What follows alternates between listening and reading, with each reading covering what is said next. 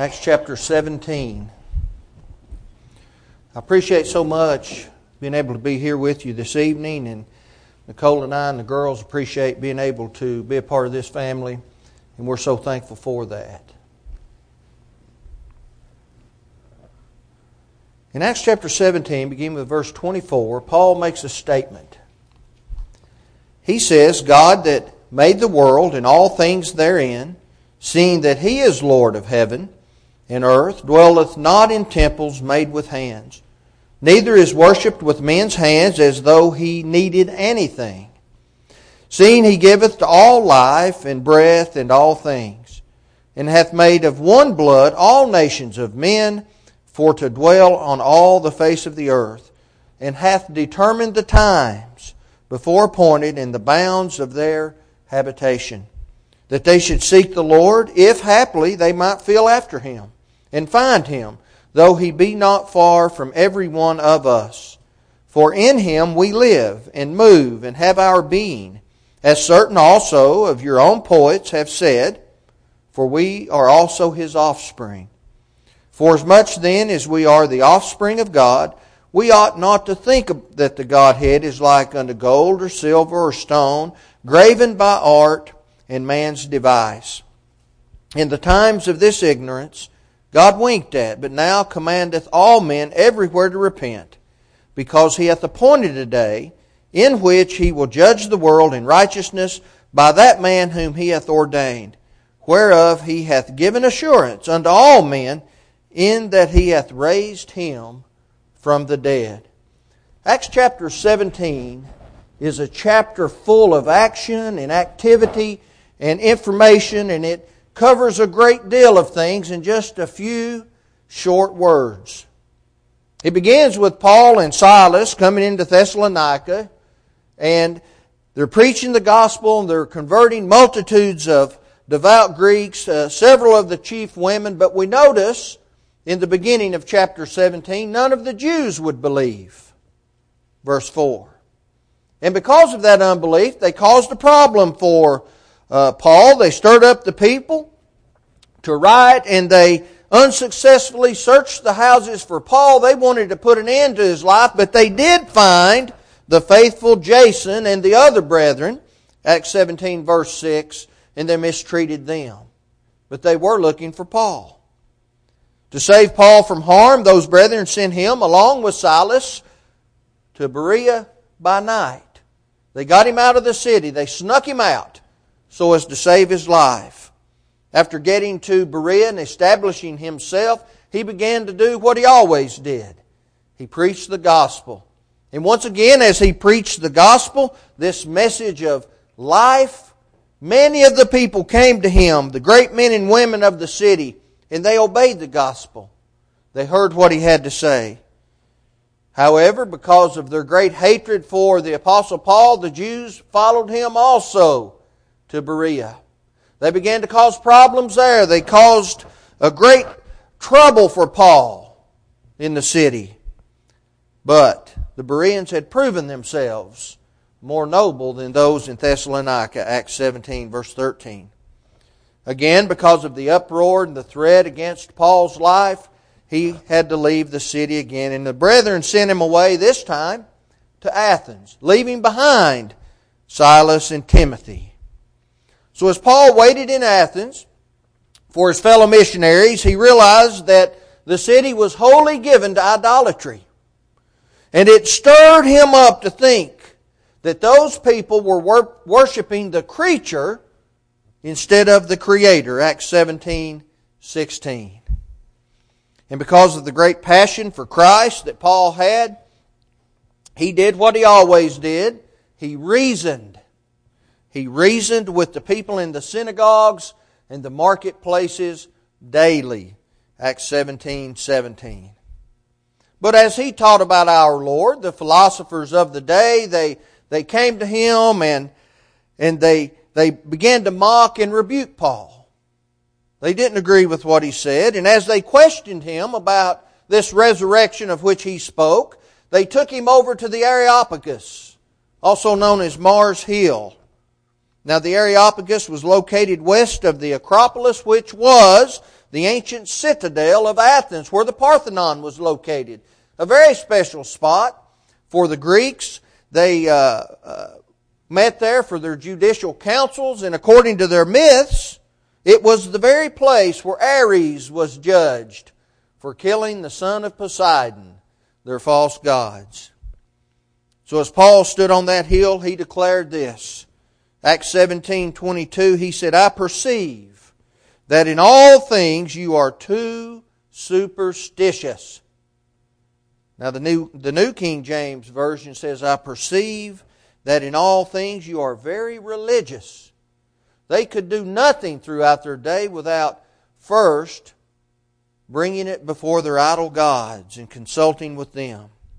In fact, Paul says, You're so religious, you're so superstitious, I came across an altar to the unknown God. And you're not worshiping Him correctly. You don't know who He is. And it was at that point recorded for us in Acts 17 that Paul introduced to those people to the God of heaven. The one who does not dwell in temples built by the hands of men, because he created the world and everything in it, Acts 17 24. Not only that, but he is not worshipped with the hands of men as if he needed anything from creation, because he is the sustainer of all life. Paul made the statement, and he explained the purpose of God creating humanity. It was to search him out, to find out in the very hope that he might be found. Verse 27. Now, that background brings us to the passage before us tonight. Do you see a common problem throughout this whole chapter? The Jews would not hear and the Gentiles would not believe. But they had one thing in common they both needed to repent. They needed to repent of their sins, but they needed to mean it if it was going to be of any benefit to them, because God requires true repentance. I've entitled this sermon tonight, We Better Mean It. We Better Mean It. If one has a desire to accomplish any kind of goal, then he has to understand the things concerning that goal. We have to be able to look at what is placed before us and understand the details about it. We have to have a general knowledge of exactly how the thing works or operates so that we can understand enough about it to be able to continue to learn about it. Isn't that normally how it goes? we begin to learn and, and then we gain the knowledge of really just how to learn. We graduate from college and we think that, that we've learned all that we can ever understand and know, but really what that did for us was just simply teach us to learn how to do it. I graduated from the Memphis School of Preaching and really what happened there and what they train us to do is really to learn how to learn. And that's the most important thing. I want us to look at Paul's sermon with that very purpose in mind. Let us come together tonight. Let us reason together so that we can understand exactly what Paul meant when he said repent. What exactly does it mean? And we need to understand that it has to be sincere if it's going to be effective. Now we're going to start with how repentance is described. That's our first point tonight. We're going to notice how repentance is described. First of all, it is described in an intimate and personal way. That's what repentance is, isn't it? it? Repentance is intimate. It's personal to the individual. We cannot repent for one another. We cannot make someone repent of something. On one occasion, Jesus was asked about those Galileans that Herod had, or uh, Pilate had murdered, evidently believing that those who were murdered were worse sinners than the other Galileans, or else they would not have been murdered. That was a common thought in that time, just much like in Job's life.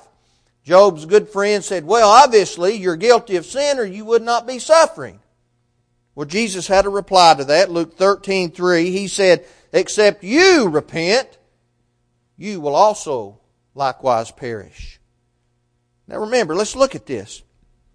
except you repent. That was the statement he made. Everyone must repent on his or her own. We can't be forced, and we've got to mean it if God is going to forgive us. Let's recall Peter's words on the day of Pentecost. Acts 2:38, "Repent and be baptized every one of you in the name of Jesus Christ for the remission of sins." Repentance cannot be done by proxy. So no one can repent for us. We just can't do it. We've talked about various religious beliefs in the world, and one, one belief in the world is that someone may be baptized for someone who has gone on before into eternity. Well, we can't do that. It's a personal thing, right? Repentance is a personal thing that leads us up to baptism. We have to understand that. Now, what are we talking about, though, when we say we've got to mean it? If we repent, we've got to mean it. Have you ever heard someone say, I'm sorry, but, and then they begin to explain to you how your behavior caused them to do all the things that they're apologizing for? That happens sometimes, doesn't it? I don't know that, that we really mean that when that happens. A person may say the necessary things for repentance, but do they truly mean them? Or are they trying to take the focus off of themselves because they are not sincere? Now, I'm not indicating that we're to judge the mind of our brethren. That's not what I mean. But God wants true repentance. He wants us to, to be able to reason together, to use good common sense and understand if what we're saying is something that we truly mean. If we do not do that, we'll be separated from God. It's very clear that, that repentance is an intimate thing. It's personal to each of us. But it's not just intimate. True rep- repentance is required and it is also inclusive. Now someone says, wait a minute. We've just been talking for the last several minutes about how repentance is it's intimate. It's for the individual. Now you say that it is inclusive. It's intimately inclusive. Right? Maybe we can look at it that way. Let's back up in our passage and listen to Paul again. But now commands all men everywhere to repent. Sin is our greatest problem, and it touches the lives of all people. So all people inclusively have been called by God through the gospel, 2 Thessalonians 2:14. They've been called to repentance. Sin can affect the lives of even the innocent, can it? Sin knows no boundaries. Sin cares not for the innocent. Satan certainly doesn't, and he is the father of sin. Paul declared, For all have sinned and come short of the glory of God, Romans 3.23. Of course, he's talking about all those who have come to the knowledge of what right and wrong is. John warned in 1 John 1 8, if we say that we have no sin, we deceive ourselves and the truth is not in us. There's no salvation without repentance. Each individual throughout the world, intimately inclusive, is called to repentance. Christ incorporated the necessity of repentance in the Great Commission almost 2,000 years ago. Notice his commandment. He told the apostles, Luke 24, 46 through 47. He said, Thus it is written, and thus it behooved Christ to suffer, and to rise from the dead the third day. And here it is, and that repentance and remission of sins should be preached in His name among all nations, beginning at Jerusalem. Without repentance, there is no remission. But without repentance, we're not looking for remission, are we? We're not asking for it. We're not interested in it. God has commanded repentance, and without it we will perish. Now, those are some of the ways that repentance is described for us in, the, in our passage tonight. But to truly understand what repentance is, we need to understand how it is designed, how it was made. What, what, what uh, characteristics does it hold for us? When a thing's design is considered, we become aware of its contents, correct? We understand. We're looking at it. We're considering how it was made. Or from what it is made.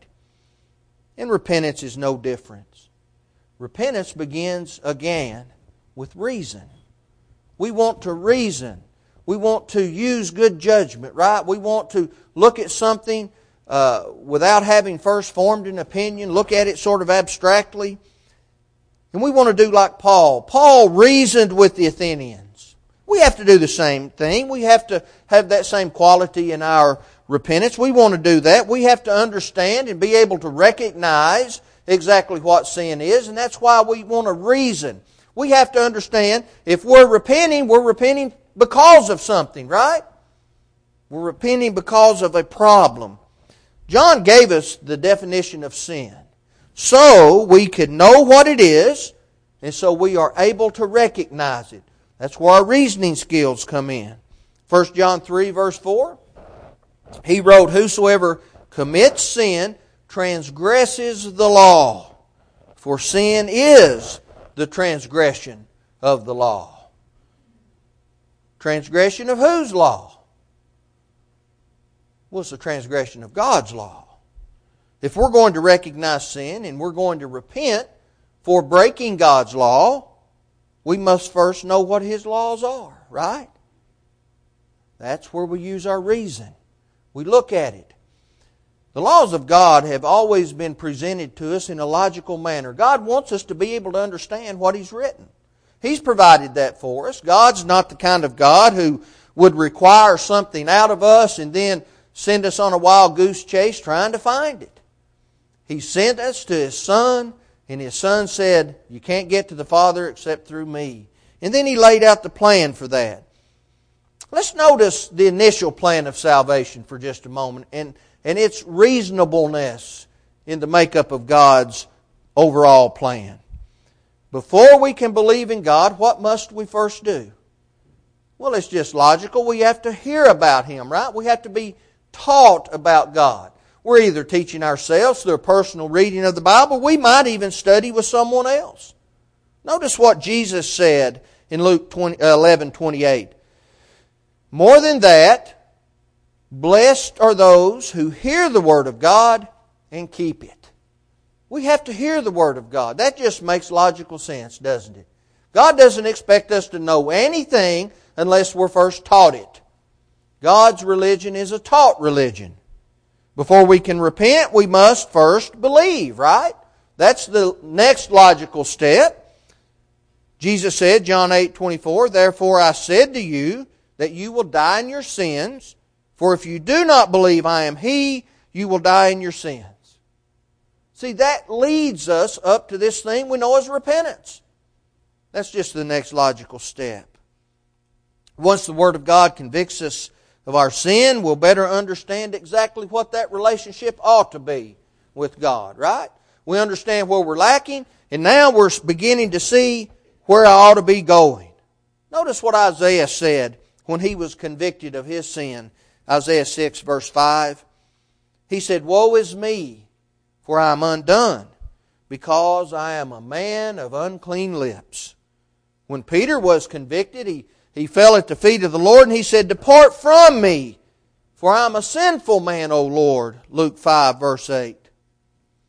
And we all remember Paul's thoughts on his previous life and the activities that he led. 1 Timothy 1.15, Paul said, Christ Jesus came into the world to save sinners, of whom I am chief. He was convicted of his sin. He understood where he stood. And we must understand true repentance changes and it causes us to reason a different way, right? We look at things a little differently. But isn't that just logical? Have you learned something new uh, in any realm of life and then you come across maybe the way you did it before and then, now you're recognizing that's not the way it needs to be done?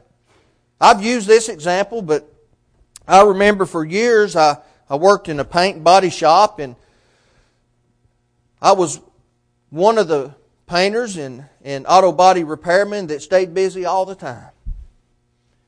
Well, the, the boss came to me and said, we need to send you to paint school. I said, Send me to paint school. I'll go teach the paint school. I said, I don't need paint school. I'm the best. He said, Well, you're going to paint school. I said, Okay. I begrudgingly went to paint school. Guess what? I learned some things that I didn't know. What about that? And then, when I would begin to perform that in my work, I would say, Hey, this is so much better.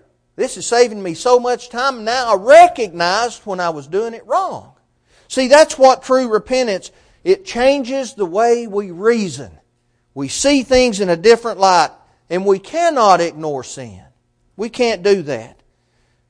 Repentance is designed to change that reason, but it's also designed to change our response to sin, right? When we realize our transgressions, and we will transgress from time to time, we can't use that for a crutch, but we have to understand. We have to monitor ourselves. We have to examine ourselves. It ought to cause a reaction within us, right? When we recognize we've done wrong. Much like the reaction Paul had when he went into Athens and he saw that the city was wholly given over to idolatry. Guess what it did to him? It bothered him. It bothered him. He couldn't stand the thought of it. I was speaking with someone and they were telling me that they hear, they hear bad language and that bothers them. I said, Good, it's supposed to bother us, right? It ought to bother us. I can remember the transition in my life, and maybe some of you can too, where things like that started bothering me. I would hear something and it would just, I would cringe at the, the speak or at the actions that I would be witnessing. I can remember that. I can't put a date on it, but I remember the feeling. But that's how it ought to be. That's what true repentance does for us. We see we've turned our life around. Repentance is a military term, by the way, used in the Roman army. The equivalent of our modern day about face. They would be marching and then they would repent. They would go in exactly the opposite direction. And that's what we need to do. If we're sinning or we're living in sin, we're going in exactly the opposite direction of God. So we have to repent, turn back to Him 180 degrees. If we're going away from God, it's 180 degrees away from God every single time. Paul told the Corinthians, he said, You don't have the proper response to sin. When we look in 1 Corinthians chapter 5, he said, You're overlooking sin. You're all puffed up. You ought to be sad. You ought to be hurt. It ought to bother you that you have someone living among you that is actively engaged and living in sin, and it's you're not doing it. You don't have the proper response. You're patting yourself on the back, and you're saying, Look how much we love this individual. Well, he had to write him a letter. He had to write him a letter. He told him in 2 Corinthians 7, verse 10 For godly sorrow worketh repentance to salvation, not to be repented of, but the sorrow of the world worketh death. See, he wrote him the letter, the first one. And then he wrote the second one to admonish them and encourage them. You did the right thing. See, repentance changes your reasoning ability and it changes your response. See, uh, that's put out for us plainly in the letters to Corinth. They had a man that was living in fornication. They were overlooking it. Paul wrote a letter. He chastised them for that. He preached to them the words of God and they repented. They changed their reasoning and they responded differently. Amen. That's exactly what repentance is all about. Have you ever thought about the distinction between worldly sorrow and godly sorrow as Paul talks about it? Now, there are a lot of ways to tell the difference, but I want to notice an example. I remember years ago when we were working with the Wheeler Hill congregation, I would go visit, and I was sitting on the front porch one spring, and with a with a, uh, an older man, and we were looking out over his yard and his garden, and I can remember clearly he used to grow all kinds of sunflowers, and was getting ready, and they were kind of coming up a little bit, and and I noticed that he had a nice weed eater sitting beside the porch. See, and I was in the process of ordering one. I was going to have to order a weed eater. And I was looking down and I told him, I said, you know, when you, when you turn around, I may just get that weed eater and take it with me. He laughed. He said, well, if you need it, you take it. Well, I thought about this example. What if, what if you're sitting on the porch and you're, you're enjoying a conversation, your friend gets up and goes in to get a drink of water, and you put the weed eater in the bed of your truck? Well, you drive off, and uh, by the time you get home, you sit around there for a little while, then you get a phone call, and it's your friend, and he says, I saw you steal my weed eater. Now, I didn't want to say anything because I wanted to see if you'd do the right thing. Well, are you sorry for that? Well, sure, I'm sorry for it. Well, I got caught, right? It didn't work out for me. It, it didn't turn out the way I wanted it to turn out. I'm certainly, but is it godly sorrow? Well, it doesn't sound like godly sorrow, does it? Now, on the other hand, what if you, you take the weed eater, and by the time you get home, you've been thinking about it all the way back up onto the, onto the mountain, and, and you get home and you call your friend. You say, Hey, I stole your weed eater. I'm going to bring it back, and I'm sorry. Please forgive me. Is that godly sorrow? I think so. See, you do it because you realize you've done something. What does repentance do? Changes the way I reason, changes my response to sin. But that's the way it's designed. That's its purpose, right? We need to understand that. God's smart. He knows exactly what He's doing, right? But I think the thing that lies at the heart of repentance is a change in one's resolve, right? I think that may be the greatest design of it. When I resolve to no longer sin, I think that's true repentance. I think at that point God understands you love Jesus with all your heart. You're going to do exactly what He wants you to do. It doesn't matter what it is. You're going to do what He wants. And we're going to live each day resolving not to sin, eh, but we're going to make a mistake or two along the way, but we're going to resolve to repent of it. We're going to resolve to recognize it. And our response is going to be different because we're reasoning in a different way. See, we have to understand also and I think this is a major point that some people may misunderstand. God doesn't want someone to repent who has nothing of which to repent. Have you ever heard someone make a statement and they say, If I've done anything wrong, I want God to forgive me? Someone responds to the Lord's invitation and they say, If I've done something wrong, I want the congregation to forgive me for that. Now, what's the problem with that statement? Well, I know if I've done something wrong. Now, granted, maybe I've done something I'm not aware of. But then it is the responsibility of someone to come to me and tell me that. But I'm not going to move forward and repent of something of which I am not aware. If I have done something, well, did I do something or not? See, we misunderstand confession sometimes. We're not the Catholic Church. We don't require someone to come up and reveal all the things that they've done in their lives, but they have to own the sin, though, right? We have to, we have to admit, I've done wrong. The Lord knows what it is. Perhaps some in the audience may know what it is. And so I want forgiveness of that. Confession is not revelation, but we still have to own the sin. And never, in my, in my belief, as I read this, does God want to hear if I've done something. Now, we've either done it or we haven't. If we have, God's, God expects us to repent in the proper way. Maybe we've done something publicly. Let's repent publicly. If it's privately, let's repent privately. But let's take care of that sin. Right? Repentance is designed to change our reasoning, to change our response and to cause us to have resolve. That's, the, that's what repentance is all about. Now, we've noticed two things about repentance. We've noticed how it's described, we know, we've noticed how it's designed. Now, I want us to conclude with our third point.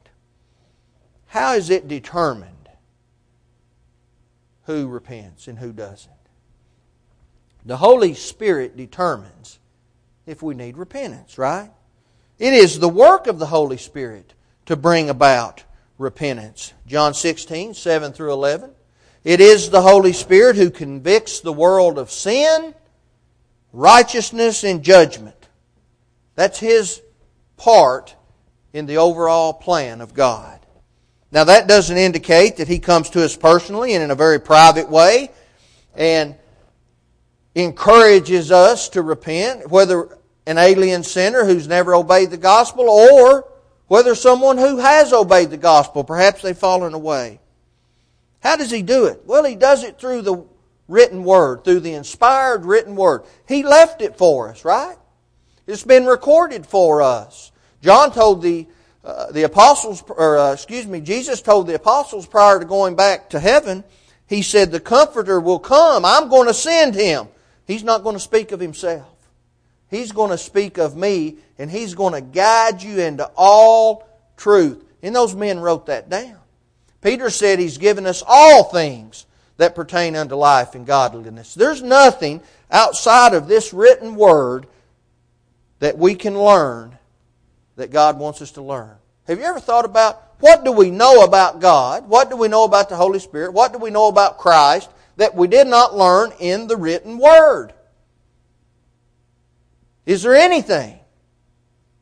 The Holy Spirit's not talking to us personally. He's given us the message. All we have to do is look at it. He talks to us that way. Notice again the context of Jesus prior to his ascension. Luke 24, 45 through 47. Then opened he their understanding, that they might understand the Scriptures, and said unto them, Thus it is written, and thus it behooved Christ to suffer and to rise from the dead the third day, and that repentance and remission of sins should be preached in his name among all nations, beginning at Jerusalem. Jesus gave them the proper understanding. He gave them what they needed so they could comprehend the inspired words of the old prophets from the Old Testament. He gave them the necessary qualities that they needed so they could write down the, uh, the uh, inspiration and the revelation that Jesus gave them, that the Holy Spirit led them in when they were living on this earth. He gave it to them. They understood. And they wrote it down, and we can understand it. We don't need an additional anything. Can we use Study helps. Well, I use them all the time. But I rely on this. And this is all we need. Concerning Nineveh, Jesus said this. Matthew 12, 41. The men of Nineveh shall rise in judgment with this generation, and shall condemn it, because they repented at the preaching of Jonas, and behold, a greater than Jonas is here. The Ethiopian eunuch came to the knowledge that he needed to repent. Whatever it was that Philip taught that man, it had to do with Jesus. Notice John 8:35.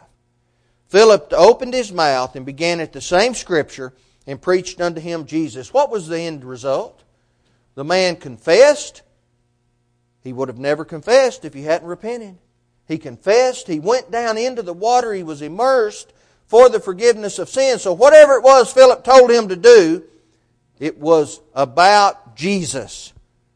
And then he went on his way rejoicing. Hey, when we rightly divide the Word of God, we begin to understand repentance a little better. And we can determine by it, or determine by what is written, if we need to repent or not.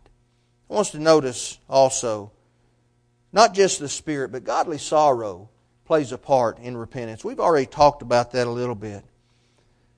But the thing we need to understand is godly sorrow in and of itself is not repentance. Some people believe it is. Just because we feel bad about something, we feel guilty about something, that doesn't mean we've repented. We still need to do something. We can feel bad about stealing the neighbor's mule, but we've got to take it back, right? We've got to take it back. Paul pointed out godly sorrow is that which leads one to repentance. Notice what he said. 2 Corinthians 7 8 through 10, he said, For even if I made you sorry with my letter, I do not regret it. He's talking about the first letter he sent where he rebuked them. Though I did regret it. Now let's understand what he means. He said, I sent you a letter. I don't regret it, but I did regret. What did he regret? He regretted that they were hurt. He didn't want them to be hurt, but he wanted them to be saved. He said, For I perceive that the same epistle made you sorry, though only for a while. Now I rejoice, not that you were made sorry, but that your sorrow led to repentance. for you were made sorry in a godly manner, that you might suffer loss from us in nothing. For godly sorrow produces repentance, leading to salvation, not to be regretted. But the sorrow of the world produces death. And because of his great love for them, he was sorry that their sin resulted in their understanding and being hurt for God and being hurt because of their actions when they realized what they were engaged in. But it was that great love that caused him to reprimand them in the first place. Why? He wants them or wanted them to be saved. That's one of the problems I think that we experience in the church today. Things happen and often we overlook it, not because we want to disobey God, but because we, uh, we do have soft hearts. We do love one another. But see, we need to get a handle on that love, and we need to love in the proper way, right? We can have an improper love for someone. We can refuse to rebuke someone for something they do out of not wanting to hurt them more than what they've already experienced, but in the end, do, do you want to stand next to that person in the judgment and, and them look over and say, Why didn't you tell me? Why didn't you rebuke me for that so I would have had an opportunity to repent? So I could change the way I reasoned. So I could change my response. Too often, we worry about other people's feelings instead of God's feelings, right? I've seen that, and you have too. The writer of Hebrews warned Hebrews 6 6 If they shall fall away, to renew them again unto repentance, seeing they crucify themselves, the Son of God afresh, and put him to an open shame. When we sin and we know we're doing wrong, it's as if we're crucifying Jesus again.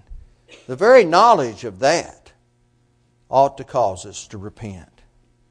And we should always be thoughtful about the judgment that is to come. Acts 17:31. After making all those beautiful statements about God, Paul ended on that thought. Because there's a day coming when he will judge the world. If we're going to live in the glory of heaven instead of eternal torment, we need to repent when it's necessary, right? That happens throughout our lives. That doesn't mean we're, we're weak or we're, we don't love God. That means we do love God that we want to be right with Him.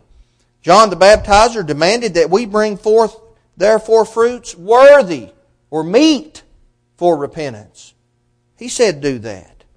Those who have never obeyed the gospel are in great danger of losing their souls. They need to repent. They need to come forward. They need to dedicate themselves to God. What about those who may have fallen away? They're in the same situation.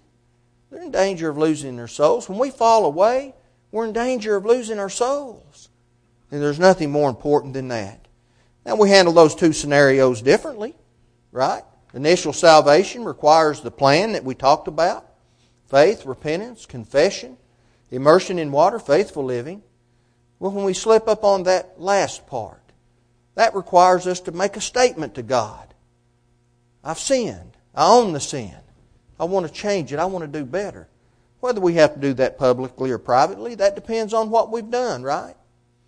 But we still need to address the issue and we need to save our very souls. If you need to answer this Lord's invitation tonight, do that as we stand and as we sing.